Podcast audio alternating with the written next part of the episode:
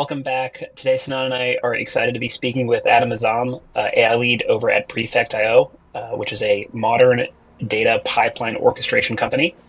Adam is also the lead behind an open source project called Marvin, which is helping engineers structure and work better with LLMs. Um, we're going to talk with Adam a little bit about why working with LLMs currently is so challenging, uh, what ambient AI is, and how a vision around ambient AI uh, can change and simplify the developer experience uh, for many. And uh, we're super excited to have him on.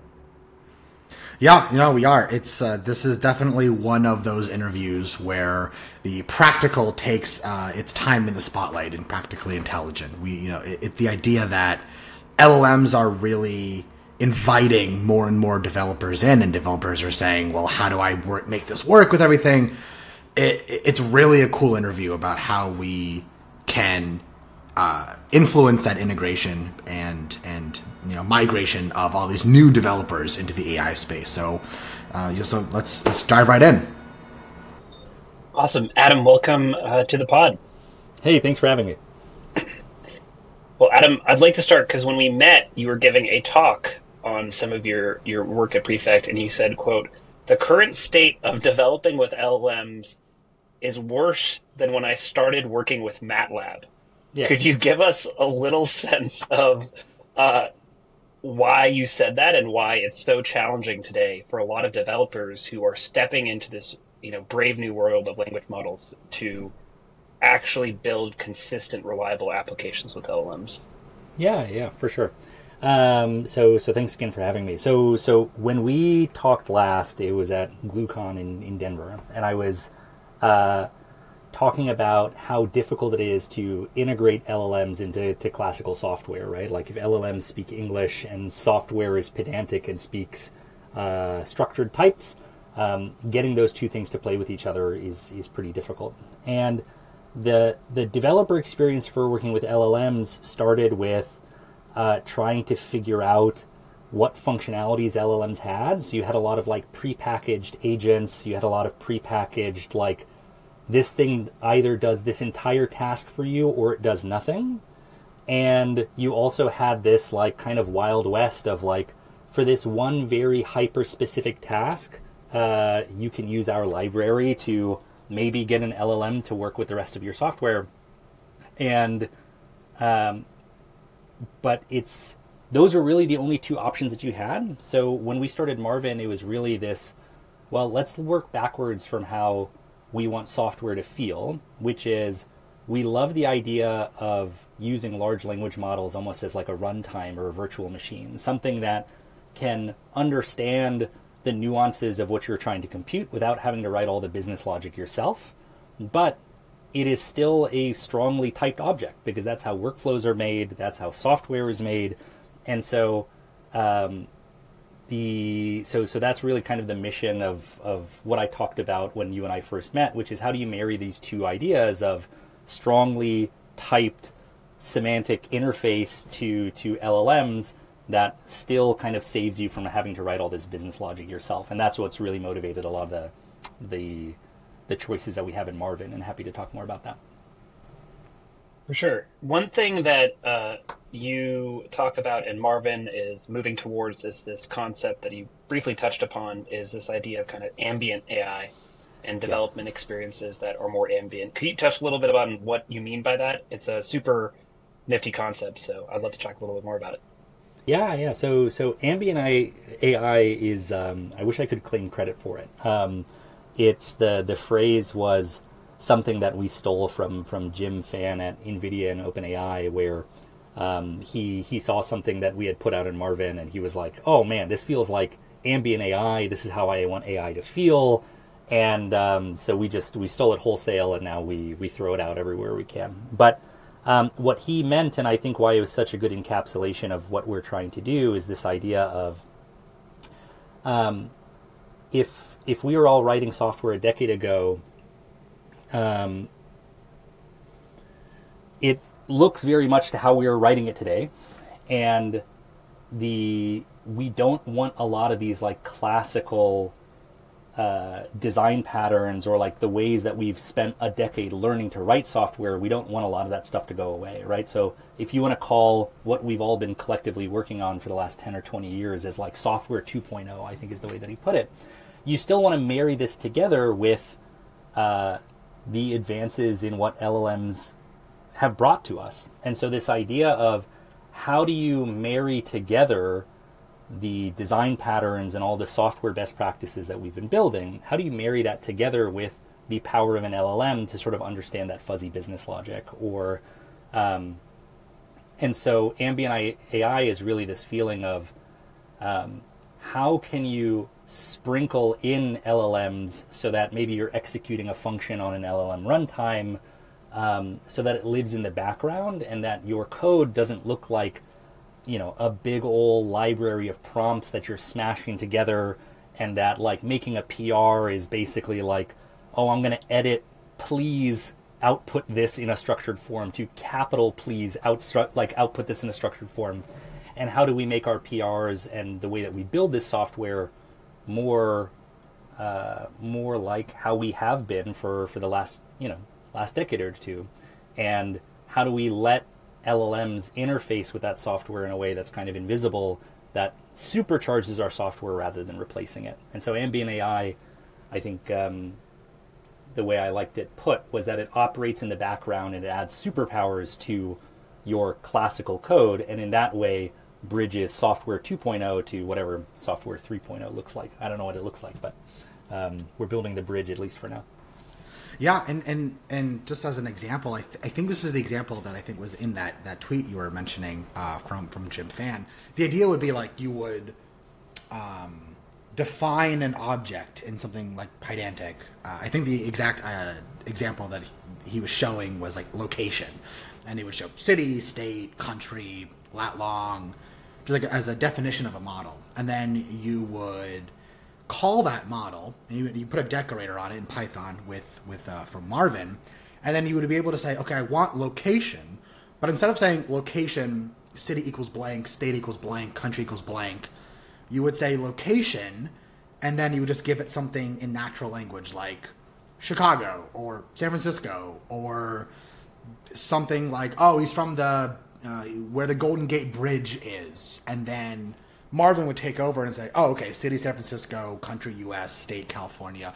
It's that map, and I think that's how I like to think about it, right? So I, I am someone who comes from not a computer science background, but a mathematical background, and a lot of what pure math is is defining maps and structures of maps. And for me, what Marvin represents is this map from the to come to your point, the the flexible Wild West world of LLMs, where it's like, well, th- there's this engine back here that we have access to. Call it OpenAI, Anthropic, Cohere, whatever. But that engine needs to eventually make the car go, and everything in between the engine and the wheels moving, that's hard. So yeah. what I, I always see Marvin as a way to simplify that connection between an engine and the wheels. And is that how your is that how you think about it? Is that how your yeah. developers think about it? Like, what, how do you feel yeah. about that? So, so, so I, I love the analogy, and like as a fellow mathematician, I, I'd be remiss if I didn't uh, take your analogy and raise you another analogy, um, which is so. So there's two ways. I'll I'll encapsulate. I think the way that you you phrase it is, um, we're building an English API to software, right? Which is um, software historically speaks in strong types um, software is responsible for like validation and parsing, and you can build in an LLM to now take unstructured data like uh, user input and be able to map that onto strong types. Um, and so that example of, well, Pydantic has only really been used for, okay, this person put in a lat and a long. Let's make sure that it's uh, these things are both floats within these various bounds. But now you can put in I remember one of the first examples I ever did. I'm from Lincoln, Nebraska, but I put in, you know, I'm from the uh, Midwestern capital with the that's the seat of a unicameral legislature or something like this. And uh, of course, what I get out is I get the latitude and longitude of Lincoln, Nebraska out of it. And so, in that sense, uh, you take this very obscure fact that's obscured be- behind several layers of inference or deduction, and now you're able to build an English API. The way that we maybe nobody would ever talk about Lincoln that way, but we've built an entire industry about you know how do we take in the way that you know users want to interact with our products english or their own personal language and then how do we map that onto actual business logic that we want to build around parsing validation etc the analogy that i think about um, so that's first analogy the second analogy also yeah yeah which is um, so so you can appreciate as a mathematician that that we don't uh, have you guys ever heard this joke before uh, so how do you uh, how do you kill a blue elephant uh, you shoot it with a blue elephant gun. How do you kill a pink elephant? Well, you strangle it until it turns blue, and then you shoot it with a blue elephant gun. And the the reason why I like this joke is is it it encapsulates this attitude that we have in math, which is we don't make that much mathematical progress. Uh, and so when we have techniques that have solved a problem area, the way that the that reverberates through the rest of math is we all find ways of recasting or rephrasing our problems into general sort of solutions that we have, right? Like if you want to show the existence and uniqueness of a differential equation, you recast it as a fixed point problem because we have fixed point theory more or less figured out for that set of problems. And so LLMs, I'll, I'll it back, which is LLMs have in some sense solved autocomplete problems. And so a lot of what we do at Marvin and what a lot of other folks are sort of maybe doing unintentionally is now we have a bunch of problems that on face aren't autocomplete problems, but we have autocomplete solved. So we're all trying to figure out how do you take these very general problems that have plagued data science for 15, 20 years. So a more a veteran in this field will be like, we've been solving this since the 80s. Like I, I granted, right? But when we think about extracting structured text from or structured data from unstructured text, now we're all trying to find ways of how do I recast this amorphous, on its face, not an autocomplete problem. Now I go to an LLM and I say, hey, I've got this unstructured de- this data, I've got the schema of this model, this data model. Can you fill in what these fields are?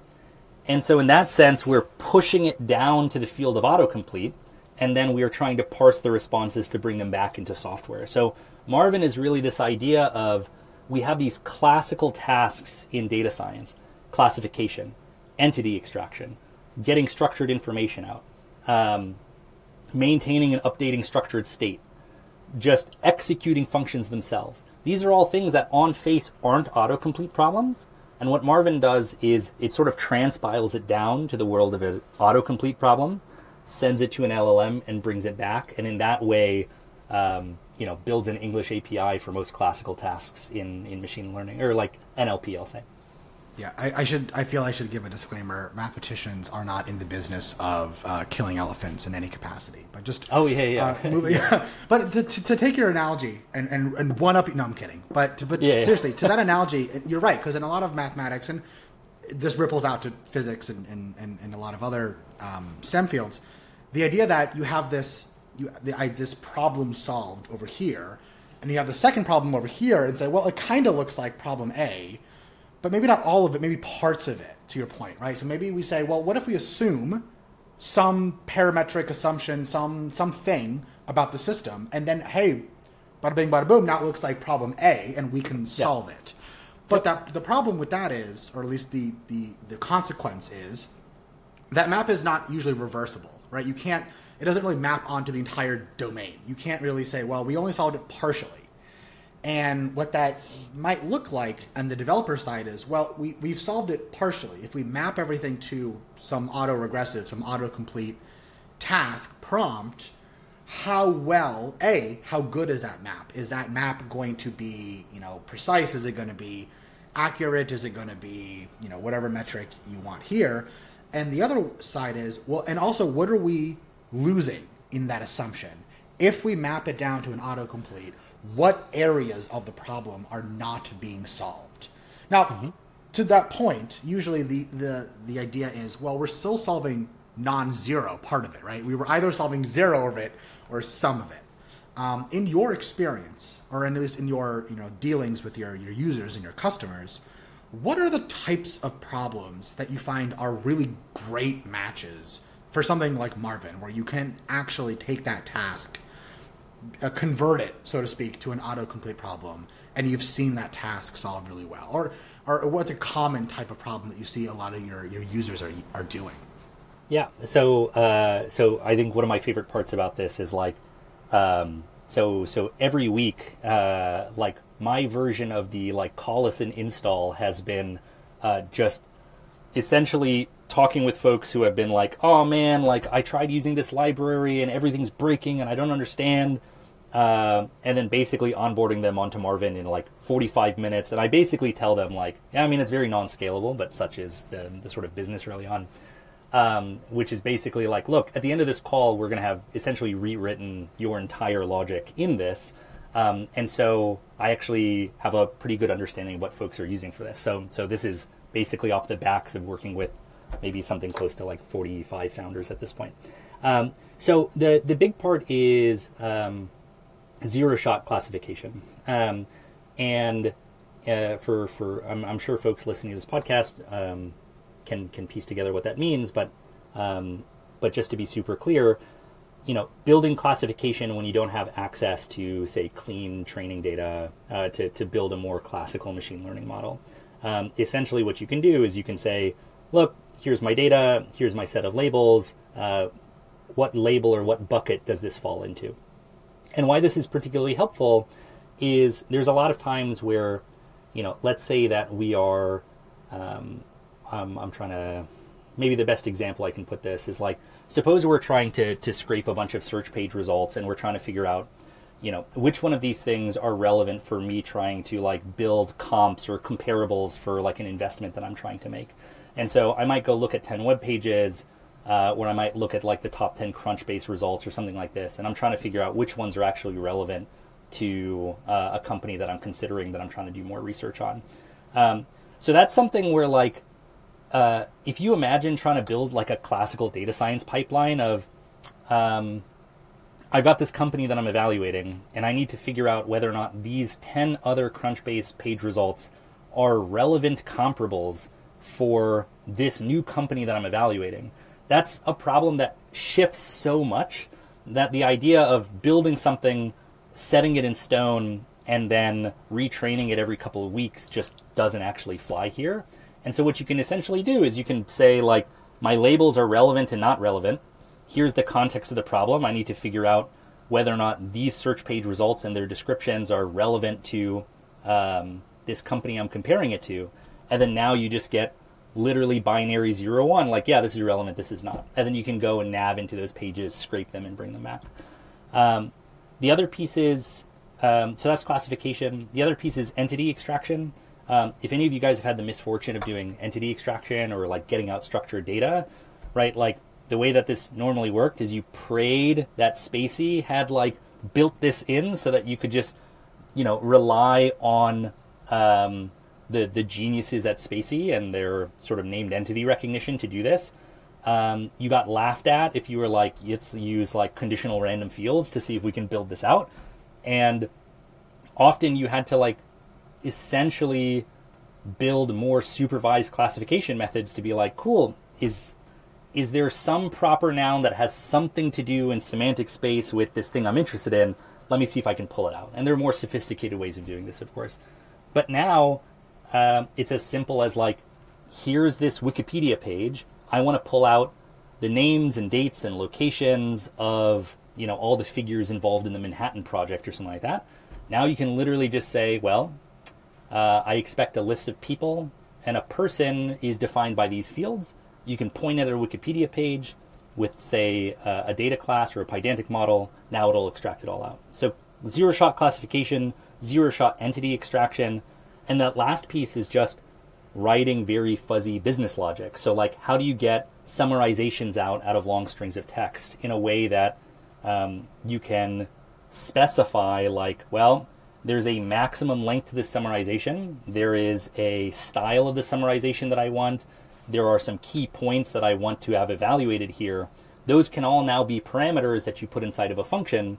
You give a short description in the doc string of what the function could do, and then now you're relying on an LLM to be able to take in those types or those parameters and then output structured information out of it. And so those three pieces around um, doing zero shot classification, entity extraction, and then how do you write almost impossible business logic? Um, those have been some of the most three promising things that folks have been doing with it. There's one asterisk that I'll put here, which is um, been used a lot. I've seen for synthetic data generation, right? So summarization is just one way of saying like I've got a document and I want to generate a shorter version of it. So it's a generation problem. And but now if you're like uh, we have one user who's building out a platform that helps um, essentially accelerate the sales cycle for uh, like data tooling where they noticed that one of the biggest blockers in their experience doing sales was look we bring a tool to a user or to a potential customer and they say well here's how our data is shaped here's how our data looks so if you can build me a sales demo that actually looks that can actually handle the data that we normally work with they found that they were able to close those deals much more often than not. And so now they're able to just say, like, great, uh, you've got a customer, you're trying to build a proof of concept for being able to stream this type of user data that they're collecting. Now we can actually mock that data and um, using an LLM in order to make a more realistic sales demo. And so that's one of my favorite, like AI, but not in a like high on our own supply version of AI, right? Like it's a great application of AI for a very classical sales problem that you know we've all dealt with. Yeah, and I really love the mention of zero shot classification because I'll, I, I, I so in a lot of my kind of one off lectures that I give on LLMs, I, I, almost always come to the topic of content moderation, output validation, just kind of monitoring what your LLM is saying and the almost every single time I give the example of using uh, zero shot classification from a model like BART is like the, the most common one that people think of from Facebook, uh, using their their NLI model, their BART model to do you know classify content into buckets of like offensive, non-offensive, toxic, non-toxic, or you know anti-Semitic or racist or sexist or whatever. And it's like that. The idea that you can just give the LLM your your structured classes and say, here's the raw content, here are the classes I want to map it to, and without training it, without giving it data on what those content pieces look like, would be able to classify it with with you know uh, depending on your your level of you know satisfaction with decent performance and that idea that you can think about this because that, that opens up a whole new world right you, we're, we're talking about all kinds of different applications here. I'm talking about content moderation. We're, we're talking about just structuring, uh, you know, token classification and and entity recognition. That is some of the baseline tasks in NLP, right? To your point, and thank you for bringing up conditional random fields before I did. But to your point, this is not an unsolved task technically. The idea of token classification has not been unsolved. What is different though is now we can perform this kind of token classification, entity recognition on your specific labels. It doesn't have to be a part of speech. It doesn't have to be find the proper nouns. It can be find the, you know, uh, symptoms uh, given a medical sheet. Find the, you know, contract value given a contract. It, it can be yep. whatever you decide is a label for a token. And I think and I guess I'll, my, my, my comment there is what's hard now is changing your mindset away from that structured entity recognition to, oh, I get to decide what the token labels are? Hmm, what could they be? And, and that shifting is actually less of a machine learning task and more of a domain task. And a lot of what I do is I'll get a question from someone from like construction or, or you know, a, a librarian, true story, will, will come to me and be like, well, how do I use this for, you know, dealing with uh, books and students? And I have, you know, I, I walk them through, well, what do you do normally? And, you know, could that part be done by an LLM? Let's try it. And then we walk through basic prompt engineering or, or something like Marvin and be like, well, hey, look, it seems like it knows what you're talking about. So this could be your labels, your your entity labels, your whatever. And, and that shifting and thinking I think we're still pretty new there. I think a lot of people who are still doing this are people who are former developers, STEM, people who think very scientifically. But I think people who are just learning about all this stuff in NLP and LLMs, that, that map, again, back to that map between that amorphous thought in their head of, well, this is how I know it works, to, well, how do I map that to an LLM? That's really where it sounds like Marvin is going to yeah. help make that connection.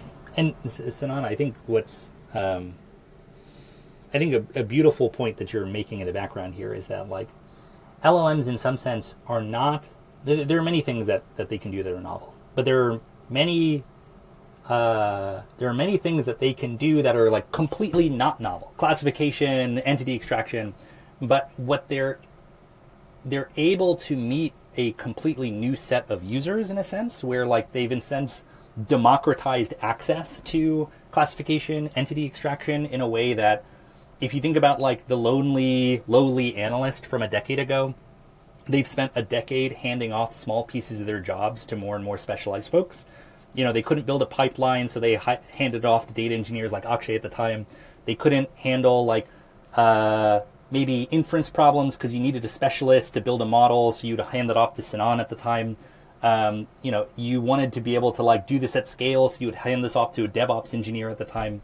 And what I think is is beautiful is is um, LLMs like clearly are not going to solve like oh man they solve 100% of inference tasks perfectly whatever but so much of what you need to build a company or to solve a problem is like can I get to that 80% so I can move on to the next thing that's 80% so LLMs in some sense have repatriated some of that low level inference work back to like the generic technically adept let's call them an analyst, but they have thousands of titles at all sorts of companies. Somebody who's like incredibly technical proficient, technically proficient, but maybe doesn't have that specialist expertise.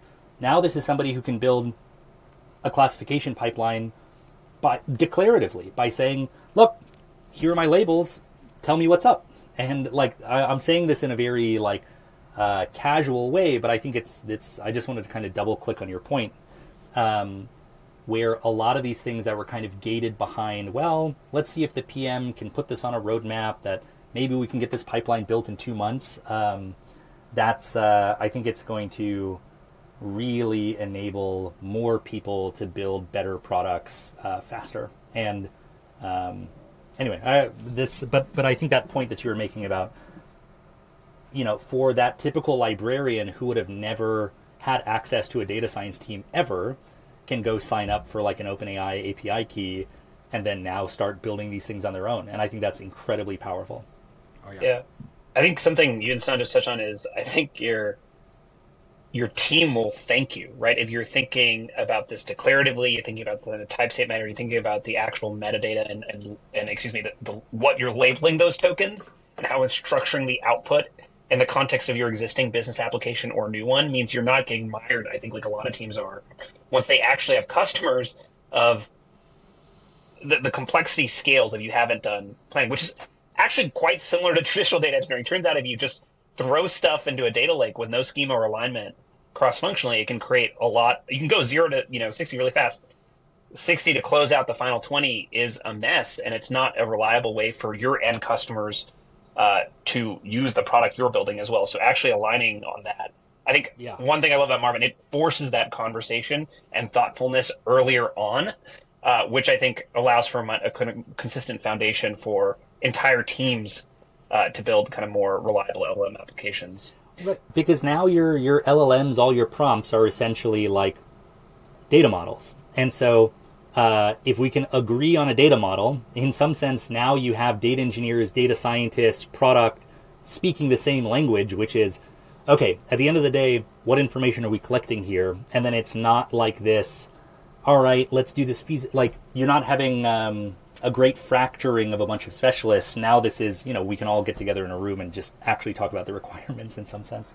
Um, one, one thing actually I'll say is like the we talked about developer experience in the sense of like making working with an LLM feel like working with traditional Python. But you know, as we talk a bit more of like um, with few shot classification or entity extraction or what have you, the fact that you get to bring your own labels, one thing I'd be remiss to not mention is that when you think about the developer experience of making changes to those models, um, now it is as simple as saying, hey, I'm going to add this new field. Or uh, this thing was a literal of these four strings. Now I'm going to just add in another, you know, another category that can be. And so, you know, I've talked and advised teams that are like, all right, we're building a resume parser and uh, we're processing hundreds of thousands of resumes, but it turns out that a new enterprise contract that we're trying to get on the recruiting side uh, really wants to be able to know whether or not people have at least you know six years of Python, something like this, in their resume. That's one classically a very hard problem to suss out from a resume. But now instead of saying, great, let's see if we can work on this, build a proof of concept, maybe we'll have a functioning pipeline in three months and hopefully the business hasn't walked out the door. Now you can essentially say, like, does have seven years Python colon integer, rerun your pipeline, and now you have an LLM that's be able to do sort of deduct deduction on a resume to say, well, I've got these many years, these many experiences. I can infer that they would use Python from how they're writing about it. Do those things add to more than seven? And like clearly, uh, you know, there's some nuances here, especially when you talk about hiring and unconscious bias that that that that comes into that. And there's some good like ethical questions to ask about that. But apart from that, that developer experience of we don't have to go back to the drawing board for a couple of weeks while we uh, retrain an entire pipeline, collect data, what have you. You can now, as simple as like, let me just edit the labels. I think that's a really powerful improvement to the developer experience in data science. Totally agree. I think um, we, we talked a little bit, Adam, about uh, classical examples of zero shot classification and uh, entity recognition, where you know structured output is is definitely necessary and useful for what you're building. I'm curious about as context, uh, excuse me, context windows expand and folks attempt to push more and more data into prompts. You're seeing this with knowledge retrieval, et cetera, and LLMs become more f- powerful, and folks are trying to push more complex business logic. How uh, how is Marvin planning on growing uh, with developers there? I saw you all thinking about persistence and state, have a lot yeah. on the roadmap. So talk to us a little bit about as business logic starts to get more complex uh, and, and, and enterprises grow with Marvin, um, uh, where you all are headed. Yeah. Okay. So uh, this is where like we have a very strong product opinion on this, which you know it might uh, it might be our biggest boon, and uh, I might be joining the pod in a couple of years, being like, boy, should have done that differently. But um, but the I think the spirit behind Marvin is this deep trust in the developer of like, uh, we want you to be able to use LLMs in how you would have traditionally written software. And, uh, you know, with the exception of like banks written in like a hundred thousand file, like line file of OCaml or something like this, or COBOL or something like this, um, a lot of folks, even without LLMs, would write bite-sized business logic that all feed into each other in a beautiful way. That each part is responsible for its own part of the pipeline, and so if we were having this conversation and LLMs didn't exist at all, and we were just like boring last generation ML people, uh, which we have to pretend to not be, right? Um, we would we'd be having the same discussion, which is like, how do you make sure that a piece of software isn't trying to do too much all at once? And I don't know if this is a question that's that's so unique to LLMs, and it's more like this is a deeper question about how to write good software that doesn't try to do everything all at once. But I want to take your question head on and like not actually avoid that point, which is um, part of the trust that we extend extend to developers is like we are making a fixed set of contracts of we will help you transpile a um, zero shot classification question into something that's like bulletproof, it works, it's fast. For entity extraction, we'll do the same.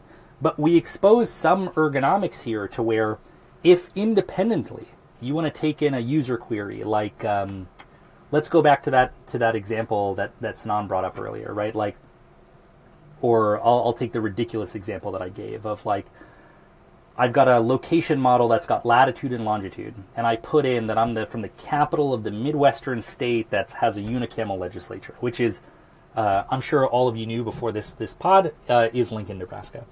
And uh, but there's a world where an LLM doesn't have access to that. Um, you know, uh, as omniscient of an autocomplete as GPT-4 is, uh, you can imagine that we're going to be working with some demigod versions. Maybe Llama 2 doesn't actually know about the state legislatures of Midwestern states.